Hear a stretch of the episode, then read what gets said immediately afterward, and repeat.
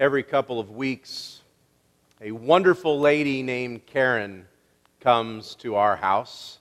Uh, Karen comes and, and cleans up.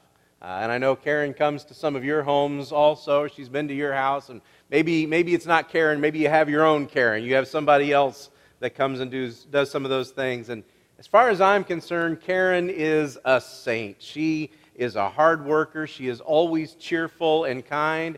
And Karen Karen knows how to keep secrets. Your mess is your mess. She doesn't tell anybody about your mess. Nothing seems to shock her. Karen knows how to keep secrets. She doesn't judge.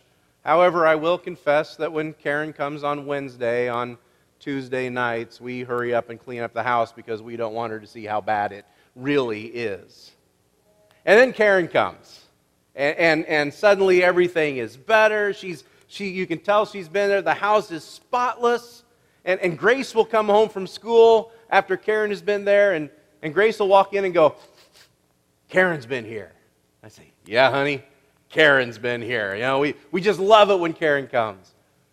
And then Connor comes home. And he takes a look at all that Karen has done, and it just doesn't quite satisfy him. And within minutes, it seems like we're right back where we started before Karen has been there. Well, it was nice while it lasted, but that's the nature of chaos. And, and I'm willing to bet that even if you don't have a Connor in your house, you've got chaos. Your chaos probably just goes by a different name. There's a lesson we learned in science class years ago.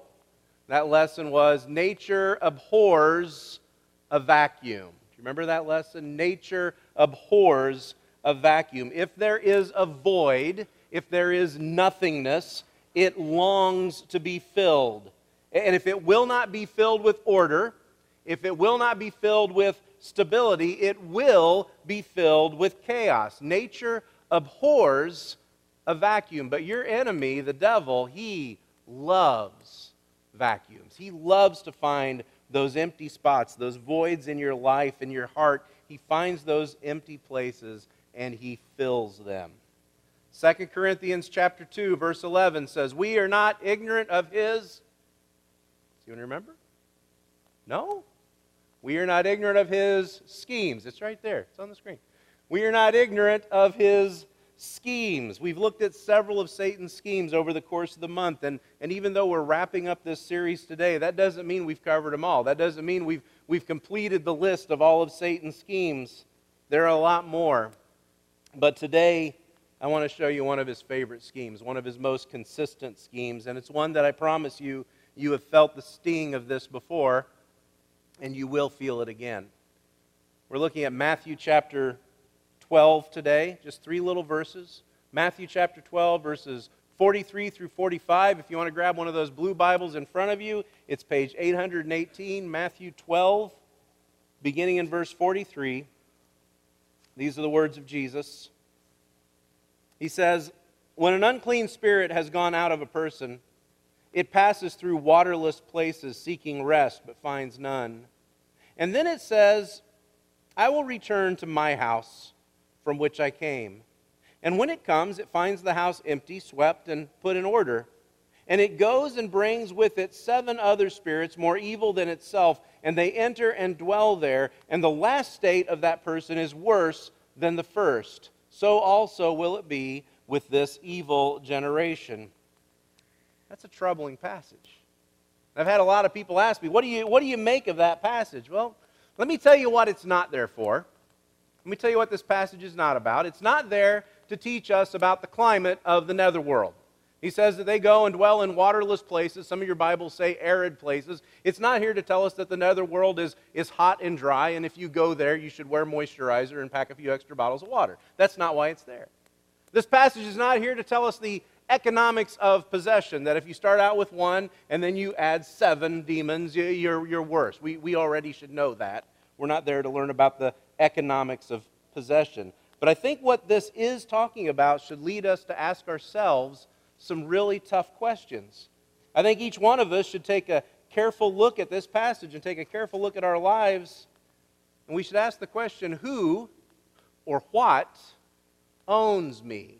Who or what owns me? To whom do I belong? Uh, who have I pledged my life to? Now, if you're a Christian, the answer should be easy. The answer should be Jesus. But, but is that really the answer? Is that accurate? Do the facts bear that out? Jesus himself said, Not everyone who says to me, Lord, Lord, will enter the kingdom of heaven. So there needs to be something greater at work than just the confession of my mouth, the claim of my mouth. Does the content of my life make the same claim about Jesus? Is he seen as my Lord? Is he seen as the one who owns me? And you notice in this teaching, there's, there's something very possessive about this story of possession. Jesus says, when an unclean spirit has gone out of a person, it passes through waterless places seeking rest, but finds none. Then it says, I will return to my house from which I came. Did you notice that? My house from which I came. Well, he's, he's been evicted, hasn't he? He's been cast out of this person, but he retains ownership. He says, That's my house. And he's able to say that because despite the confession of faith, despite saying that Jesus is Lord, despite a claim of change, there's never been a change of heart in this person. I feel like I need to be careful here. And I feel like I need to make sure you're hearing what I'm saying. I believe with 100% certainty, with 100% confidence, that salvation is a free gift from God. You do nothing to earn the gift of salvation. But at some point, you have to ask Is my life proving out the claim that I'm making? Is my life proving out the truth of my salvation? Am I living in such a way that I can be identified as one of Jesus' people can I examine the thoughts of my mind? Can I examine the habits of my heart and say, Jesus owns this? Paul says in Philippians 2, verse 12, he calls us to, he says, work out your own salvation with fear and trembling. Work out your own salvation with fear and trembling. Well, I was always told that the Bible said God has not given us a spirit of fear. God's not given us a spirit of fear. What does this mean? Work out my salvation with fear and trembling. There is one thing in the universe, there is one thing in all of creation that ought to cause you to fear, that ought to cause you to tremble, and that is the holiness of God. It ought to cause you to tremble. And the more you approach God and the more you approach His holiness, the more you ought to realize, I don't deserve to approach Him. And the more you should ask yourself, who or what owns me? And to answer that question, we need to ask ourselves another question. And that question is what am I putting inside myself? What am I putting inside myself? Here in Matthew 12, Matthew 12 in Jesus' teaching, the, the evil spirit leaves the person. He goes out, he can't find any place to rest, and so he says, I will return to my house. And he returns to his house, and in verse 44 it says, And when he comes, when it comes, it finds the house empty, swept, and put in order. It, it looks good. It looks nice and, and clean. Everything is swept. Everything is cleaned up. All the toys are put away. Smells like the cleaning lady's been here. You know, it, it passes the sniff test. But the problem is, that's not life. That's not a house that's being lived in. You know what I mean? I mean, some amount of mess is normal, if you're actually living in that place. Nature abhors a vacuum, it, it abhors that emptiness, but the enemy loves that emptiness and he seeks to fill that void. And if you're not going to fill it with, with good things, if you're not going to fill that void with godly things, it will be filled by the enemy's things. The void in your life longs to be filled, and it will be filled by something. And you know, I've seen those. I've seen people who have left lives of of anger and bitterness. I've seen people who have left lives of, of unforgiveness. And in their desire for peace, they have claimed Jesus as their Lord and Savior, and, and, and they found peace. They found that initial peace, and, and, and you know it's there, you feel it's there, but they don't pursue peace. You know what I mean?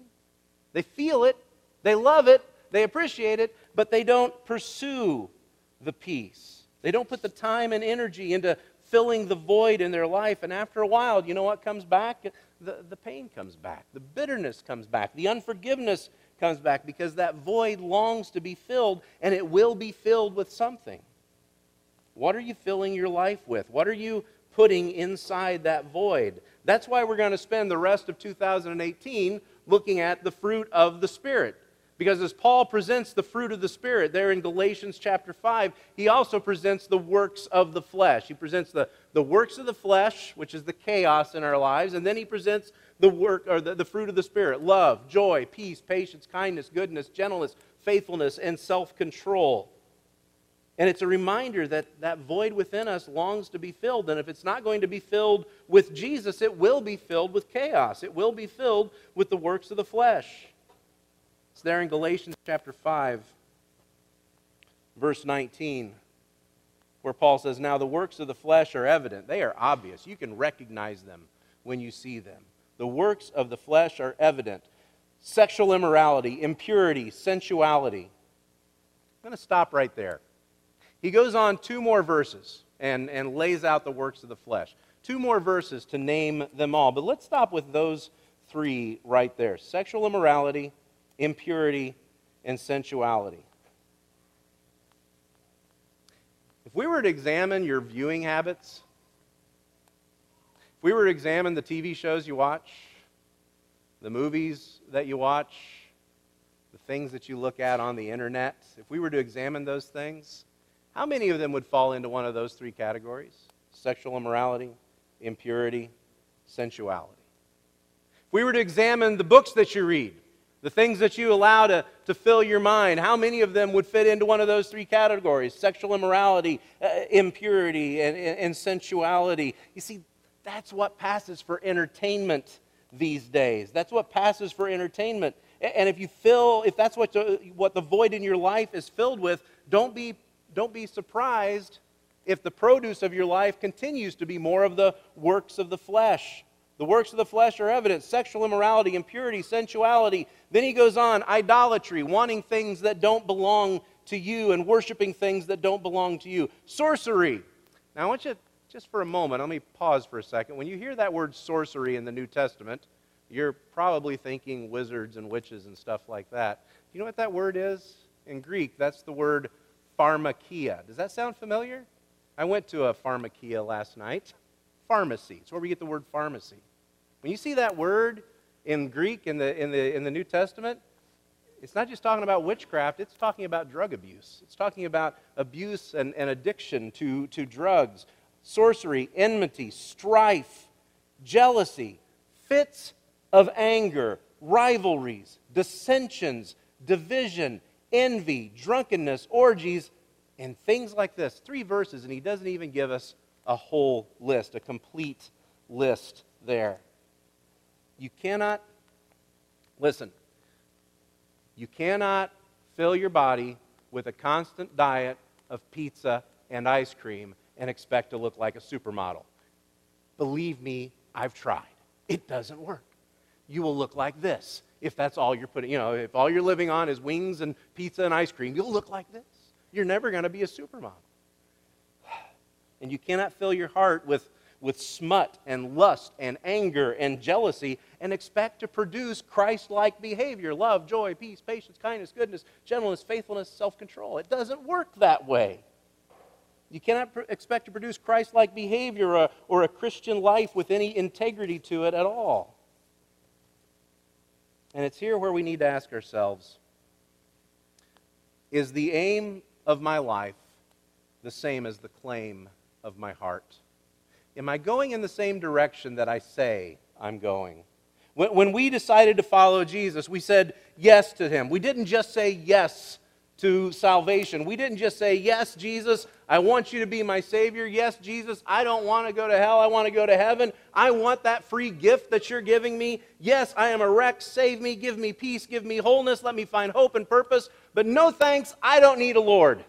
I'm going to find my own way and I'm going to do my own thing. It doesn't work that way. If I seek Him as my Savior, I also have to take Him as my Lord. You, you can't do faith without faithfulness. You can't claim the gift of salvation without answering the call to Christ like behavior. If you do, you end up looking like a joke. You end up looking like a hypocrite, or at worst, well, at worst, there's verse 45. Then it goes and brings with it seven other spirits more evil than itself, and they enter and dwell there. And the last state of that person is worse than the first. The last state of that person is worse than the first. That's troubling. I don't like that. I, I want to tell you that the grace of God is, is big enough to cover all your sins. I know that it is, but I also know that you have an enemy, and that enemy has schemes. And it might just be that one of his favorite schemes is to let you get good and comfortable and complacent with your life as it is. To make you feel safe and secure without ever worrying about your heart or your attitude or who you really belong to. There's a passage in 2 Peter chapter 2 where Peter kind of builds on what Jesus has said here in Matthew 12.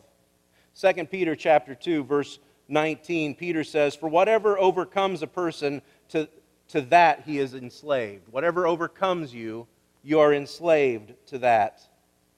And th- then he says this, and I know this is a little complicated to understand.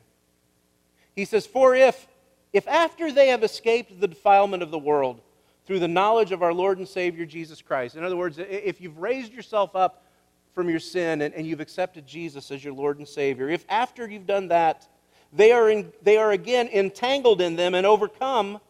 The last state has become worse for them than the first. Does that sound familiar? The last state has become worse for them than the first. For it would have been better for them never to have known the way of righteousness than after knowing it to turn back from the holy commandment delivered to them. I read a passage like that, I don't know what to do with it. I know I can't read a passage like that and promise you once you're saved, you're always saved. I can't do that and read that passage.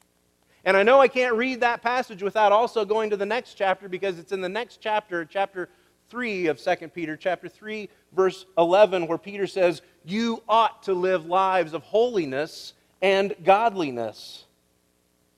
To claim the gift without accepting the call, without filling your life with the things that that honor Jesus is to fail to understand what we have been saved from and what we have been saved for, what we've been saved to do and to be. And I'm, I'm willing to bet some of you have known the frustration that comes with this scheme. You gave your life to Jesus, and you felt that initial gift of, of peace and joy, but over time you realize that that anger, that anger is still there and that unforgiveness is still there, and that lust is still there, and that bitterness is still there. The sins that you struggled with before, they're still there. And, and even worse, now, now that you know salvation, you can't forgive yourself because you keep going back to those things. And now it's worse because you feel like you've failed yourself and you've failed God, and the last state is worse than the first. Paul says in Ephesians chapter 4, verses 31 and 32. He says, Let all bitterness and wrath and anger and clamor and slander be put away with you, be put away from you. Let all bitterness and wrath and anger and clamor and slander be put away from you, along with all malice. Be kind to one another, tenderhearted, forgiving one another as God in Christ forgave you. You see, that's the key forgiving one another as God in Christ forgave you. It's not an easy key, but it's the key. And it will take a lot of work, and you'll struggle, and you'll fail, and you'll try again and again. Your enemy, your enemy, the devil, would love for you to just give up. He would love for you to just wallow in that misery, but we are not ignorant of his schemes. If you don't let Jesus fill the emptiness inside you, Satan will gladly do it instead. If you don't let Jesus fill the emptiness inside you, Satan will gladly do it instead. Don't give up. Don't give in. It's not easy, but it is worth it. Do not be ignorant of his schemes. You know, we barely scratched the surface. In four weeks, we've barely scratched the surface of what Satan's schemes are. The best way to recognize his schemes is to move so close to the heart of Jesus that it becomes the center of your focus. The best way to recognize the schemes of Satan is to know the heart of your Savior, to know Jesus, to love him, and to let others and to, and to love others through him. And you won't fall for Satan's schemes. Just one other thing I want to say is that passage in Ephesians 6 that we love when Ephesians 6, Paul describes the armor of, of the Christian, the armor of God. He says, Put on the full armor of God so that you can take your stand against the devil's schemes. And he describes the armor, the helmet of salvation, the breastplate of righteousness, the shoes of feet, the, the shoes of feet, the shoes of peace, the belt of truth. And he says, take up the shield of faith and the sword of the Spirit, which is the word of God. I love that picture. And he says, if you put these things on, you will be able to take your stand against the devil's schemes. But it's in that same passage, Ephesians 6, verse 12, where Paul says, We do not wrestle against flesh and blood. We do not wrestle against flesh and blood. In other words, people are not our enemies. Other people are not our enemies. Now, our enemy, Satan, would love for you to think that. He would love to get you so concentrated on, on other people that, that we're fighting amongst ourselves, that we're fighting each other, that we're upsetting each other, anything to keep the attention off of him. Now, I'm not saying this to let other people off the hook because sometimes people do bad things. But you need to realize this hurting people hurt people. Can you remember that? Can you say that with me? Hurting people hurt people. You keep loving. You keep forgiving. You keep showing them Jesus. Let's stand and pray. Lord, we've given our attention this month to Satan's schemes. We've read your word, and your word has warned us, and we have felt the attacks. And we know the need to be aware, to be prepared, to be on the defensive. But rather than letting Satan and his schemes hold the center of our attention, would you draw us closer to you? Would you help us to fall so in love with you and, and in showing your love to each other that Satan does not stand a chance of pulling us away from you? And Father, for those people in our lives who are, who are completely wrapped up in Satan's schemes, for people who are so far away from you that they don't know your love, they don't know the peace and the forgiveness that you offer, would you show us ways to, to encourage them, to, to bless them, to love them, to forgive them, and to show us the love of Jesus? To your glory. It's in Jesus' name we pray. Amen. Go in peace.